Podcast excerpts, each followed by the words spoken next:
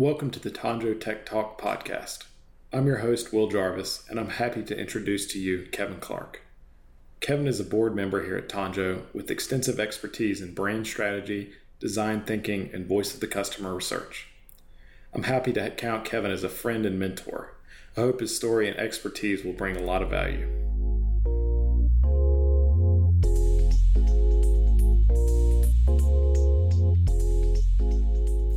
So Kevin, I really, you're such an interesting figure. You've been in a lot of different places and played a lot of different roles, and I think you've got kind of a great perspective, not just on machine learning, but building companies, whether that be building out revenue within an existing company, a big company, or being kind of an entrepreneur on your own. You've played all those different kinds of roles. And I'd love to hear you kind of talk about your background, where you came from, and how you built that perspective. Okay. I'm glad to share that with you. And the, a lot of people these days have the ability to move from one company to another to achieve, variety in their career.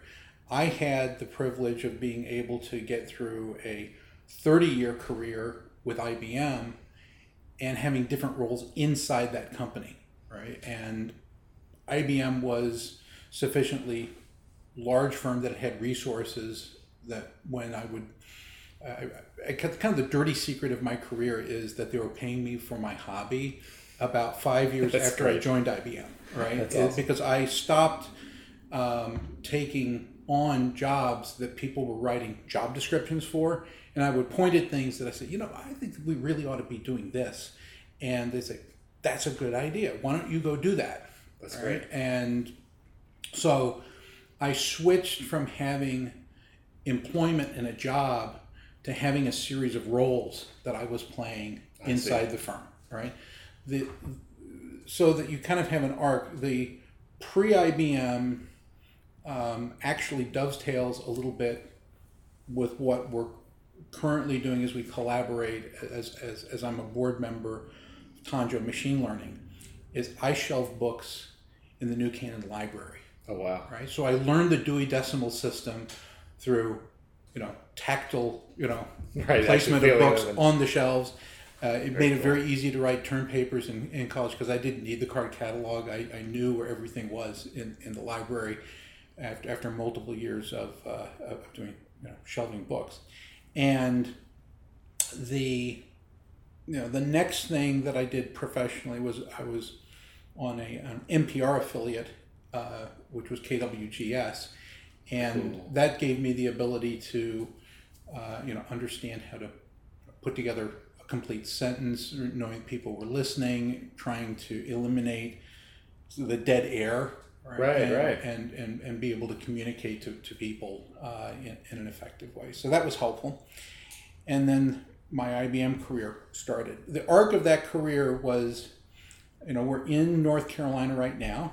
I was part of the startup team for Charlotte when University Research Park was a clone of the successful Research Triangle Park. And, UNC Charlotte was there as the single anchor tenant, right, for that experience. My first clothing, right, the attire, right, for work was a three-piece suit and hip boots because I was out in the mud on the site, building, from nothing in the woods, clearing the woods and putting up, 3.5 million square feet of manufacturing space for what at the time was they were moving the banking mission from the Northeast right to Charlotte. So the 3614, 3624 banking terminals, right, that you would they sold that to Diebold, right? But IBM made ATMs, all right? They were a pioneer in that field. They made check sorting machines that were as long as maybe 2 office blocks if you put them together, and they would sort them down into the microcodes, which are the little codes, right, that are on the check. It's magnetic ink, right, and they would sort through it. That's cool. My one of my first neighbors in the office was Harry Segal, and Harry, you know, had a briefcase that he was taking around the world at the time with this new technology, right, that was going to transform, you know, the way that we do business. And it was a credit card with a magnetic strip on the back. Oh, wow. And that was new technology when I was, really, you know, cool. So he had this jury rig thing in his briefcase where he would show, you know, here's the raised characters, here's how you make a credit card transaction now. And here, if you go through this thing and you would, you know, move it through, you know, a series of magnets and sensors, there was a like first generation HP calculator in there, and numbers would come up on the red, you know, thing and say, see, it knows that this card or these numbers, right? And we can feed that, you know, we're going to connect it to a network, and we're, you know, IBM's really good at banking and blah, blah, blah. So, you know, I had the opportunity over the years to talk to people like Dr. Mandelbrot, who invented fractal geometry. Oh, absolutely. That's and, you know, we had... And one of the nice things about working for a company like that is we had no lack of smart people to interact with, talk with. You know, it was clearly a sentient life, right? That had they had opinions, they had something to say. Sometimes we had more to say to each other than there was time during the day, but it made it interesting. I was public affairs and moved, got the site dedicated here in North Carolina, moved up to the Northeast. So I basically dedicated the site on Thursday, got married on Saturday, had a honeymoon Saturday night in Washington, D.C. on the way up to New York, and started work on Monday. Oh, wow. The interesting thing about that is I went to work directly for a division president in the real estate construction division of the company. We were all over the world kind of touring. I had to lead a project during that period to go take pictures of all of our major buildings around the world with a photographer. All right. IBM has shown me the world many times over, all right, because of the assignments that I've taken. But we'll come back to that in a second. The Jack, after... Jack Williams was his name. Very great man. We were in the Fontainebleau in Florida with a large meeting, and we just finished it. He said, "You know, you've been doing a really good job." You know, we were done, and I said, "Thanks." He said, "I've got a surprise for you."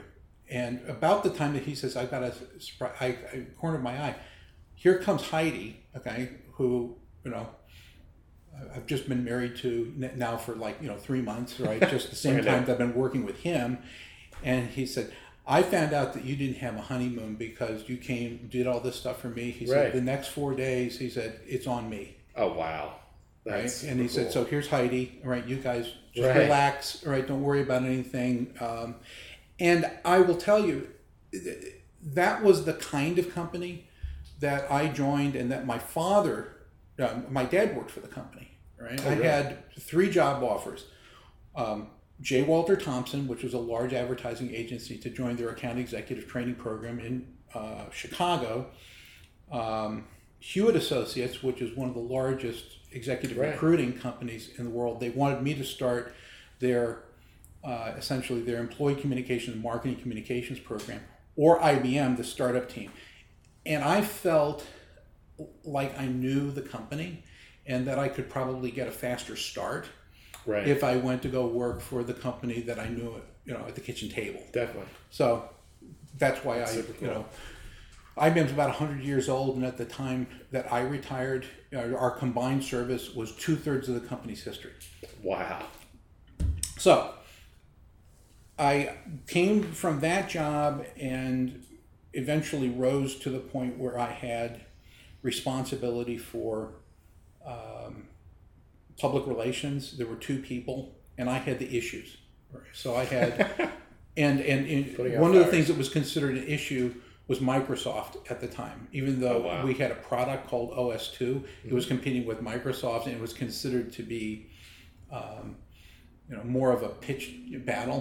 And gotcha. I had people that were talking regularly every day to Steve Ballmer. Oh, wow. And I got to meet, we had a big trade show called Comdex, Computer, mm-hmm. Dealer Exposition in Las Vegas every year. So there were multiple years that I was in a room with our executives and, Bill Gates and Steve Ballmer. Wow. But the person who was most memorable was Philippe Kahn from Borland. He was French, all right? He was very outspoken, all right? And he's like, no, we're not. Right. So it was, that's awesome. He was the most colorful figure, right? Right. But, he wasn't the most, he didn't end up, being the most, business acumen wise, of the group, but as I said, memorable. And then I had the opportunity to also do communications planning. And one of the reasons that I'm able to give you some of the things that I give you today is I would ask internally, do you have a business plan, right? Or a marketing plan that I can use to make a marketing communications plan, to allocate money toward advertising, public relations, trade shows, other things that would, promote, industry verticals like banking, insurance, telecommunications. What else did I have?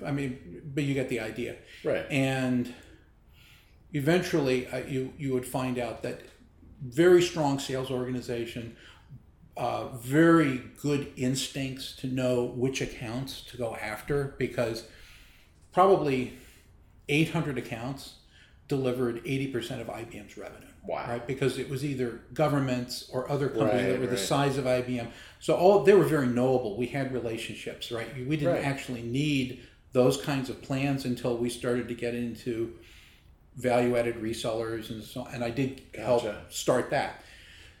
So without a marketing plan, I asked for the business plan. We actually don't really have. We have the one that we turn in, every year. Right. But it really isn't what you want.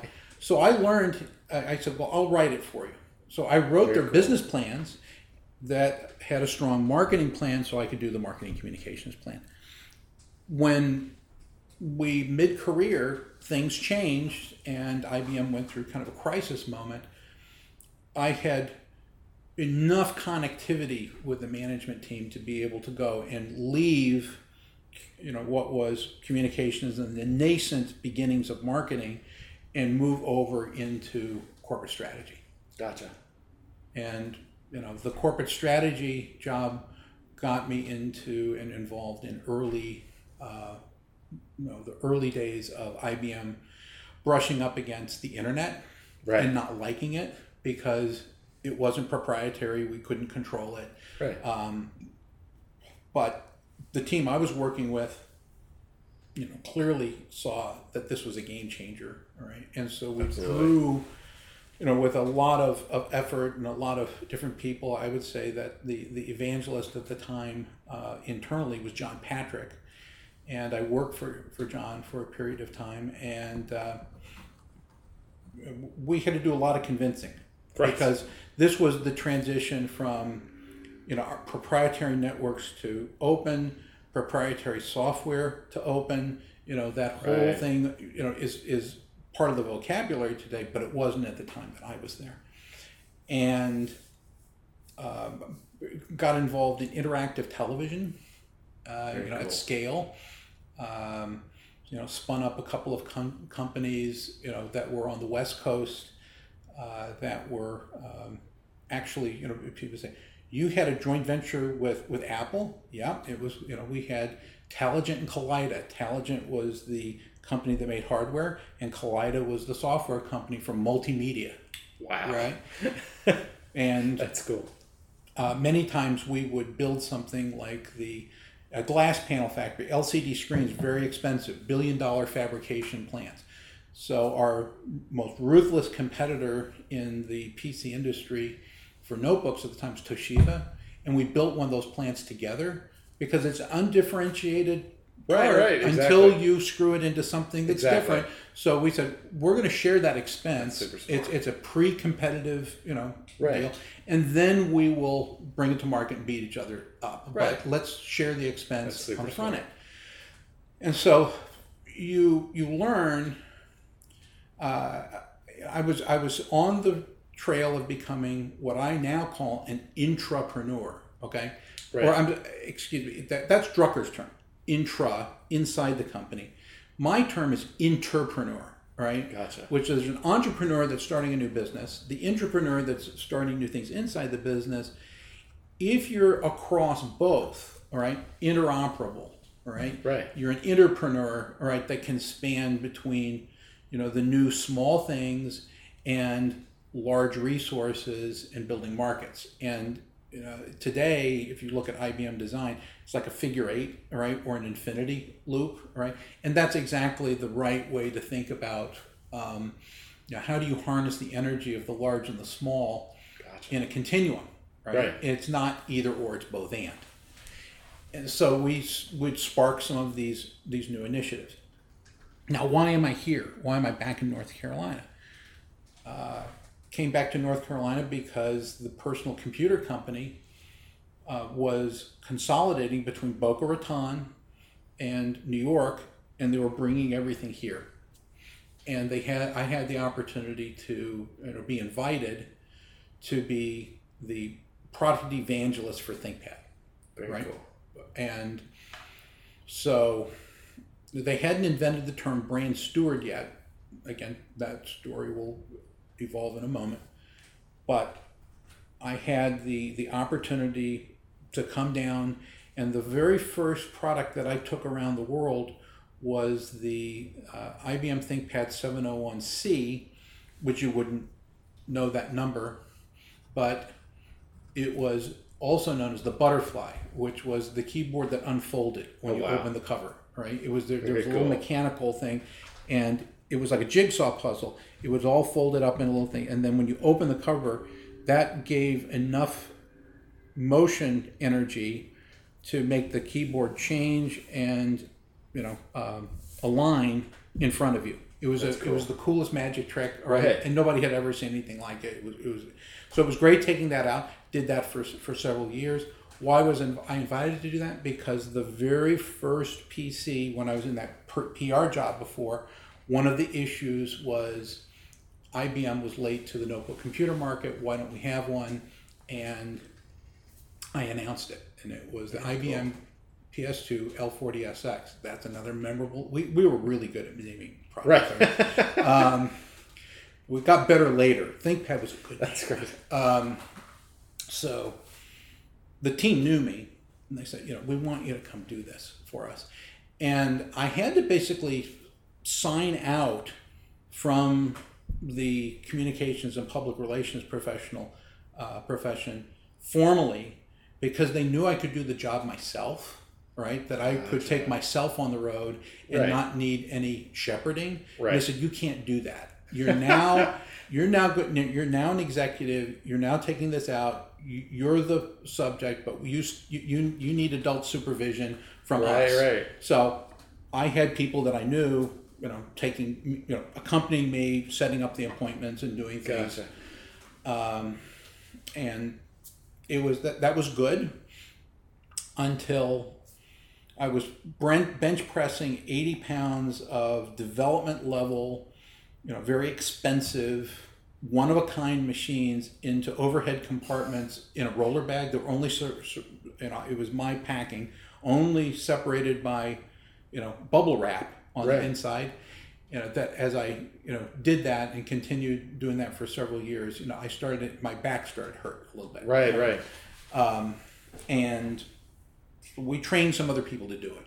And I moved on to running the global advisory councils and continued to do the travel, Gotcha. But with, you know, more diverse number of people doing right. the evangelism.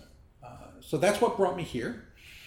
As the company started to get smaller, the PC company, I took on more responsibility. So eventually I became a second level manager and executive to customer satisfaction, brand stewardship, brand strategy, business strategy, market intelligence, across all of Personal Systems Group, which included PC company,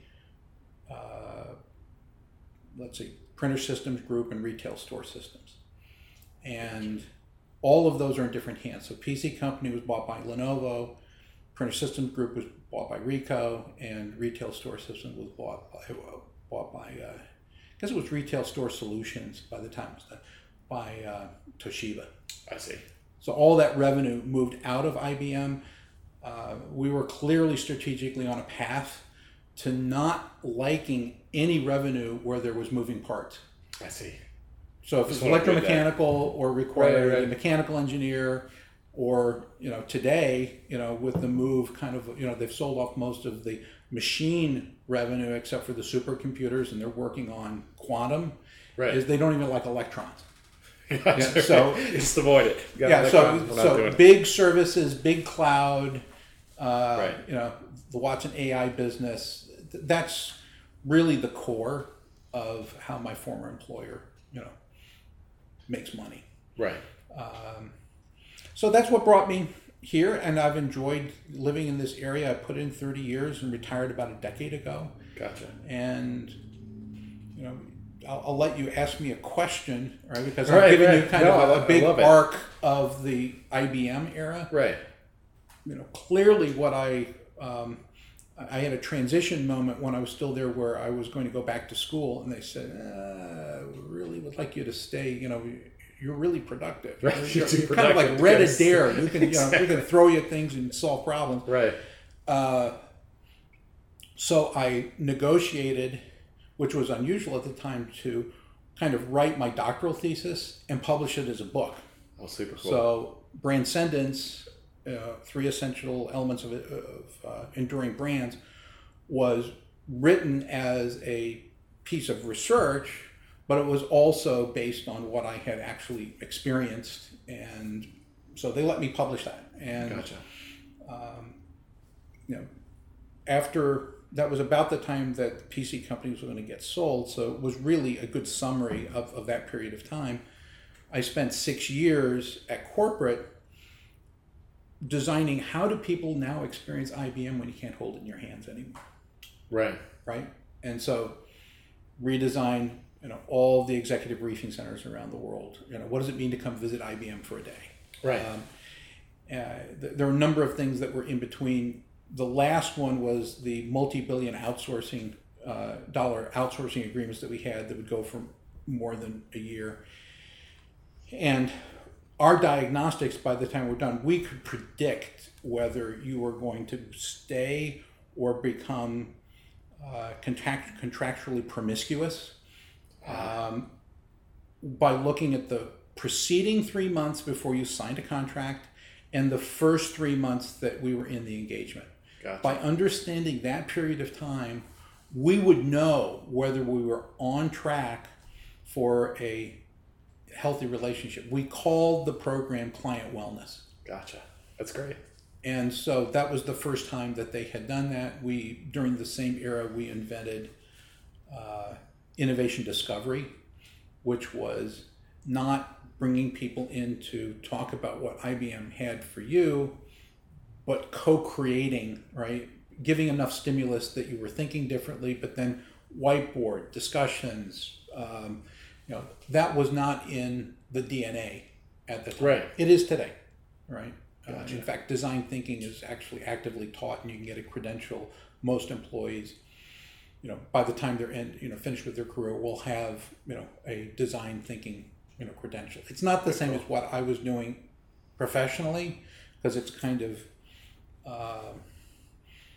it's not deep, per se. Exactly. It's applied in a lot of different areas, but I'm glad to see that, because at the end of the day, at the beginning of design thinking, the first thing you have to do is listen.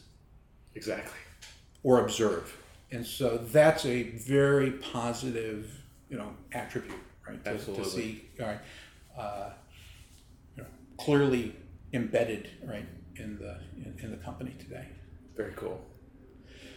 So, what do you want to know about afterward? Right. So, I wanted to. So, in preparation for this, I kind of did a little digging, and I'd seen some of this before. I saw your Big Think interview about I'd like to learn more about branding. how you think about branding, you know, the book you wrote, Transcendence, sure, and what does contribute to kind of an enduring brand, such as IBM, which, you know, it's got to be one of the most well-known brands in the world, the IBM Blue.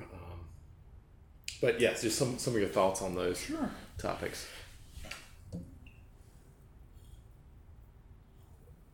When I wrote my first biography, you know, coming out,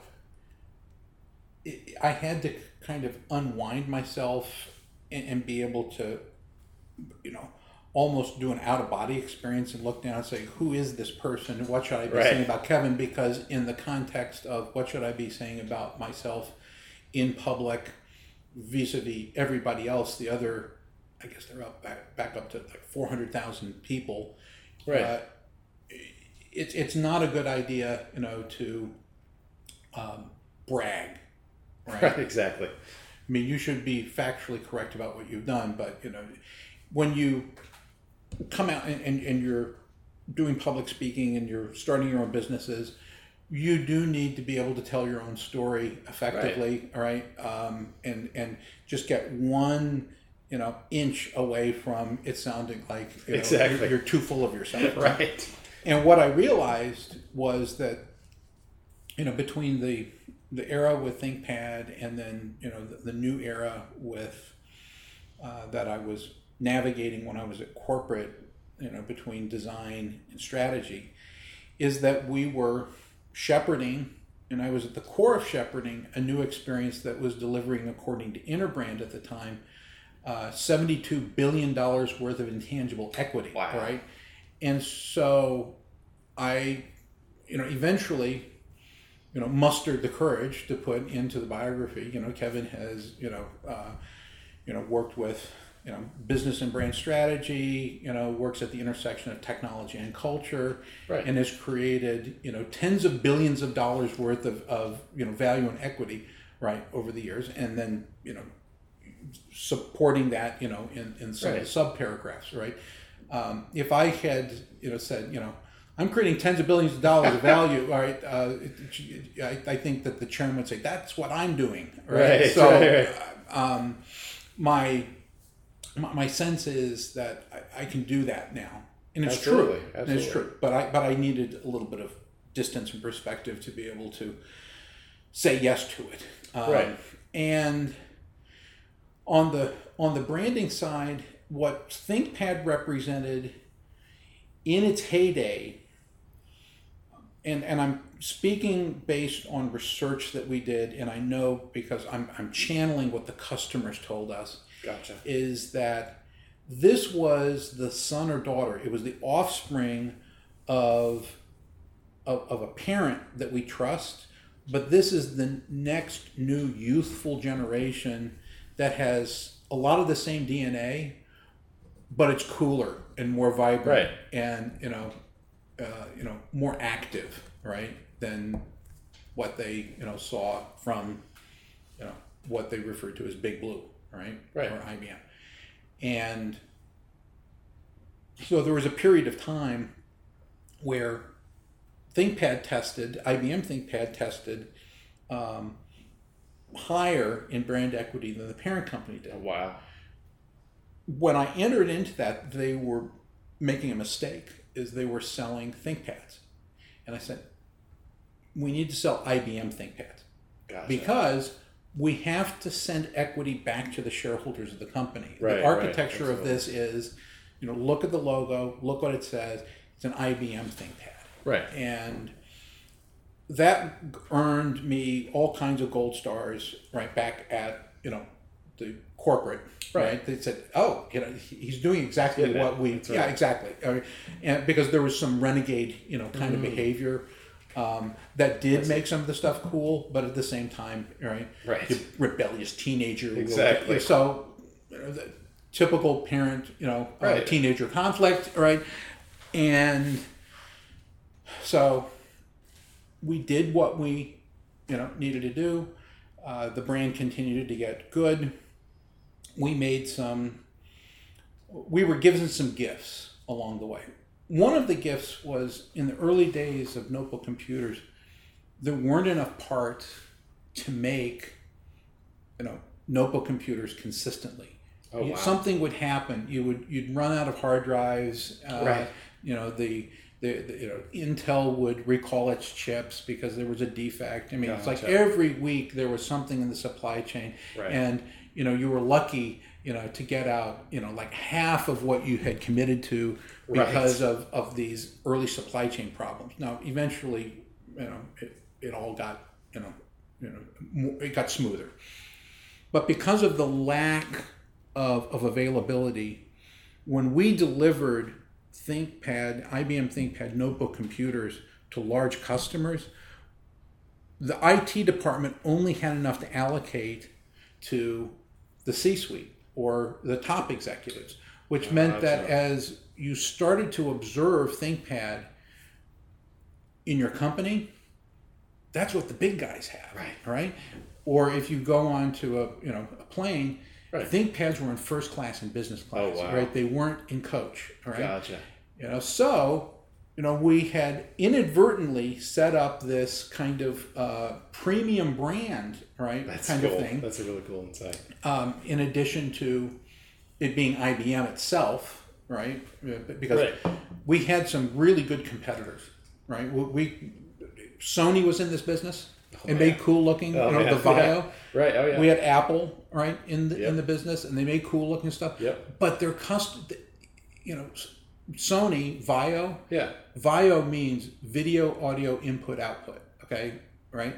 So the name says multimedia, right? Entertainment, which is their background. Yeah. Apple was more for education and creatives, right? As a general audience. And we were in the serious business person, this is for... Now, it's a computer, Can you do your taxes on a VAIO? Yes. Can you play games on a ThinkPad? Yes. All right. So the device doesn't care. Right. Right? Absolutely. In fact, for the first several years when Sony got into the business, they were still buying IBM ThinkPads for certain parts of their employee population, including because they said, no, we need real computers for those people. Because they knew that they were making a multimedia device, that it was optimized to play movies and stuff. Yeah. And so if you were really doing CAD or you were doing something that was mission critical, it was like that. And by the way, IBM was the same. When I'm kind of like, I had jobs in the mailroom. You say, you started in the mailroom. Well, I really did. I really started in the mailroom. In summer jobs, winter jobs, we made copiers at one point, but we didn't make copiers that could collate and staple, right? But Xerox did. So we had a Xerox machine, in the building, but it was in another room. The Xerox guy had his own little door to come in and out, and it's kind of like, come in the back way. Right. So there's a lot of cooperation, that's necessary to really do business, and sometimes you're a little bit shy about it. Right. But in reality... when you're a new business and people don't even know the category, you're actually not competing. Gotcha. My view is that what you're doing is you're validating each other. That makes sense. And until you have spun up enough energy in the category that there's some scarcity beginning to show up, now you start to compete. That makes sense. Prior to that point, you're all making the category safe for each other. Right, exactly. Now, I wouldn't, I'm not suggesting that everybody go in, go into a dark room and make that, because the Justice Department, they won't like that, right? It's in the front. But that's kind of that's the reality of the situation, is that anything that's really, really new, if there's only one company doing it, people look at it sideways and say, is it real? Right. You need multiple players, for you, to show up as real. So, brands, are functionally, part of ecosystems. You can't build a brand by itself and say, this is our brand, all right? Because it exists in a context of other things, right? You know, where it's sold, right? I talk about three things that make a brand, and there are lots of models. I'm not going to, many of them I think have, you know, ton of value. But I think that the last time I looked at the Interbrand, branding model, there are 14 attributes, and there isn't an executive that I know that can hold 14 attributes in their head. So I have three things that I think are important. One is relevance. Why are you here? Gotcha. So, you know, the relevance of why your company makes it and why your customers want it. That's the intersection in relevance. Then where does that relevance show up? What is the context? So the second attribute is context. Gotcha. Economic circumstances, culture, how do you choose, to bring it, to people's awareness, consideration, how can you buy it? Right. So that's the context of the brand. So those two are kind of interlocked with each other, relevance and context. We could stop there, and you would be, at the level of maturity where most companies, can say, we give that some thought. And we can elevate it because we can say, are you transactional or are you relational, all right? And so you would like to do that. So the exponential piece, which is going to indicate whether I'm going to continue to do business with you over a long period of time, is mutual benefit. Gotcha. So the formula is R+C in brackets time MB, okay, times mutual benefit. Because if both of us think that we're doing something good for each other, right, I'm probably going to have a higher propensity to want to continue to do business with you. If I think, this is okay, but you really got the better of me, I'm going to look at a lot of other people next time that I go in to buy that category to see if I can get a better deal, right? Gotcha.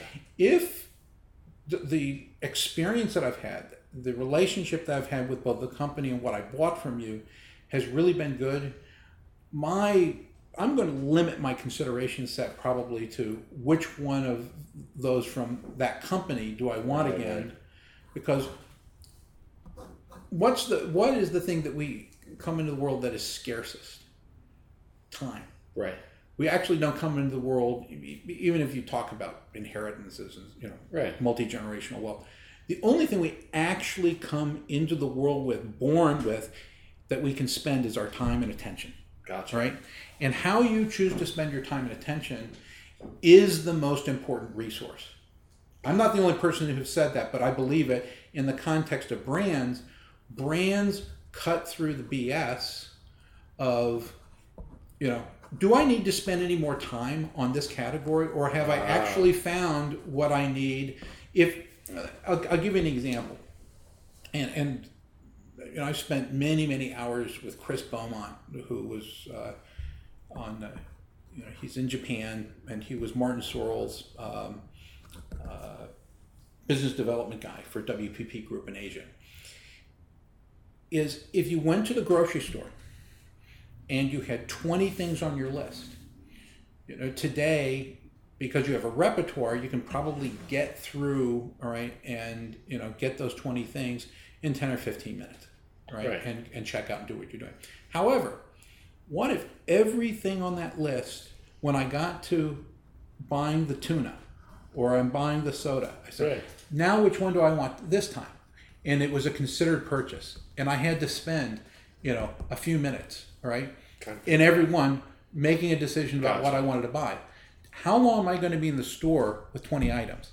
Right. Hour and a half? Hour. Exactly. Right? So,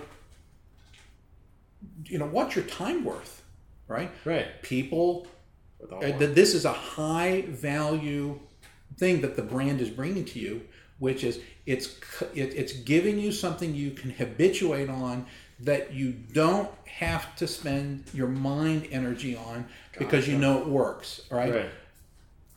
Until the brand violates your trust, right, you can you're going to get a lot of your time back, and that's probably the most valuable thing. And when people amass monetary wealth, one of the things that they say that they, you know, get as a result of that is, oh, I have all this time, I can spend it the way I want to spend it, right?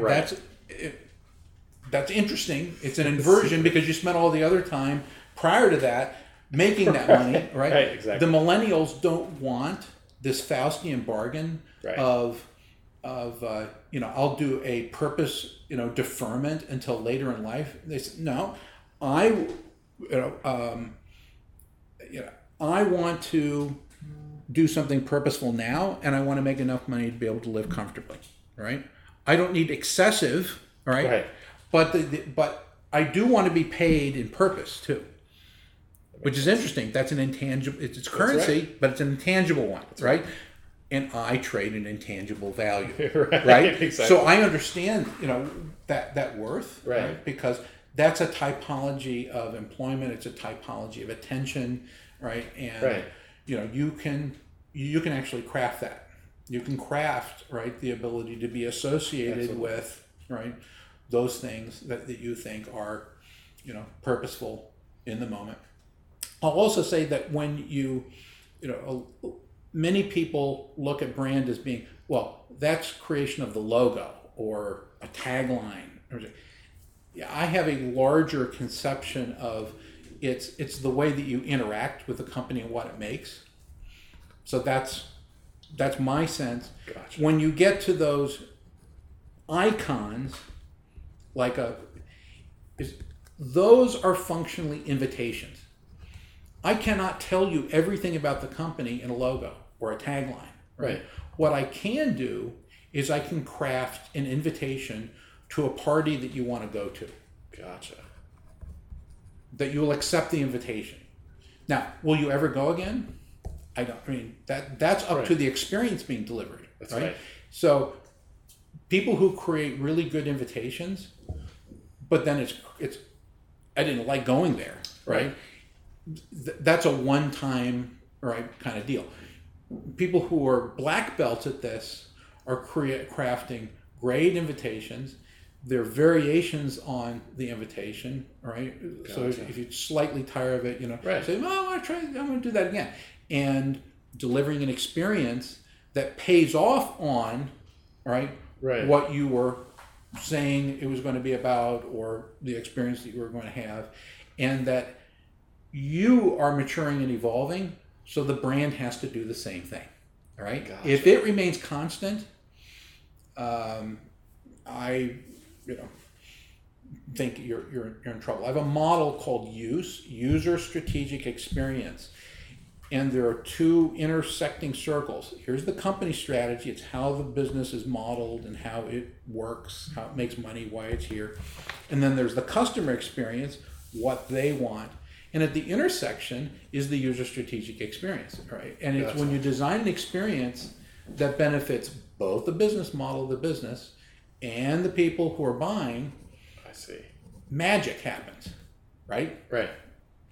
And so you're looking for that magical moment, right, to create, you know, a both and, as opposed to, right, hey, we made this, let's go find some people to buy it. Right. It doesn't work so well. Exactly. Right? Or you have to spend a lot of money convincing people to do something that they wouldn't, you know, do otherwise. Right. And that's when marketing, communications, advertising, PR, all those things get a bad name. Gotcha. They say, "Oh, you're making people buy things that they don't necessarily want or they." Yeah, exactly. If you're listening to the marketplace and delivering something that people want, or more importantly, if you're in that new category area, that if they knew it existed, they would want it, right? So you're just creating that invitation to, you know, get exposed, right? I didn't know that I wanted that. I'm holding up a smartphone, all right? I didn't know that I wanted this, all right? Right. I knew that I wanted the communicator on Star Trek, right? Exactly. I knew I wanted the tricorder on Star Trek, and this is basically that thing. That's right. But I didn't know when I was, coming along that this was what was going to enter in and fill that need space. Right. It did. Right.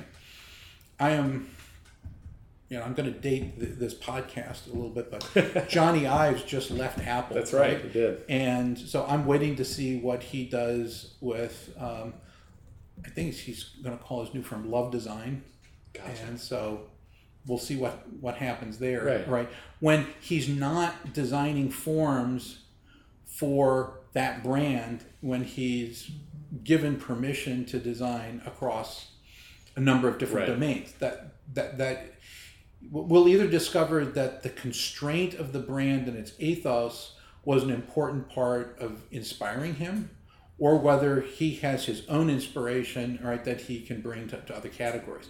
Remains to be seen. Okay? Absolutely. That's it. So, Kevin, this has been super enlightening so far, and I still think we got a couple minutes. And, what you just kind of elucidated, I just want to kind of repeat it back to you and see if I got it correctly. It sounds like brands are super important because they lower transaction costs for consumers. At the end of the day, it doesn't lower transaction costs. It cuts through on an efficiency basis, right? Gotcha. That you don't have to spend your time. It's all about the time. Thinking about everything all the time, what you need, right? When you've established enough of a repertoire, you're getting back that most valuable resource to you. That makes sense. And I was talking to a guy who delivered a presentation recently at Gartner. We agree that we're approaching a threshold. You know what the angle of repose is? No. It's like if you pile up dirt or sand, right, mm-hmm. and it stops falling down, the angle at which it stops falling is the angle of repose. It's quiet, okay? Makes sense. If you put more on it, some will trickle down the side, right? But then it stops, right? We're approaching the angle of repose on social media, because what if I could get, theoretically, what if I could get 100% of your time, that I could engage you 100%? How much are you worth economically to have your attention? You don't have any time to make any money or to be economically worthwhile. Exactly. So the fact is that if I exceed, right, gaining your attention to the point that you don't do anything else, right? It's worthless. You're actually not worth any. It's not worth having your attention. Right. So we have to be able to create the angle of repose in terms of how much attention is the right amount of attention, and whose attention do we want, right? And what is it being converted into, right? Right. Because if I pay attention to this, am I actually a more functional person? Am I better at what I'm doing? And I will go back to what I was doing at IBM. So client wellness, right, is what's the wellness program for brands? Gotcha. And I will tell you that the best brand is the brand that when you come in contact with it, you're both better. Gotcha. That's super powerful.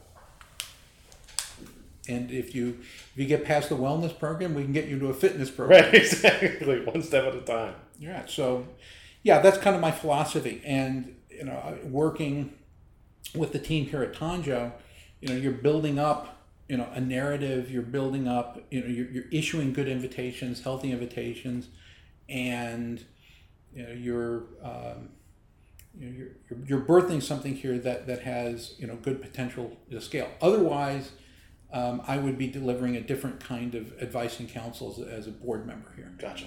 Awesome. Thank you very much, Kevin. This has been super enlightening.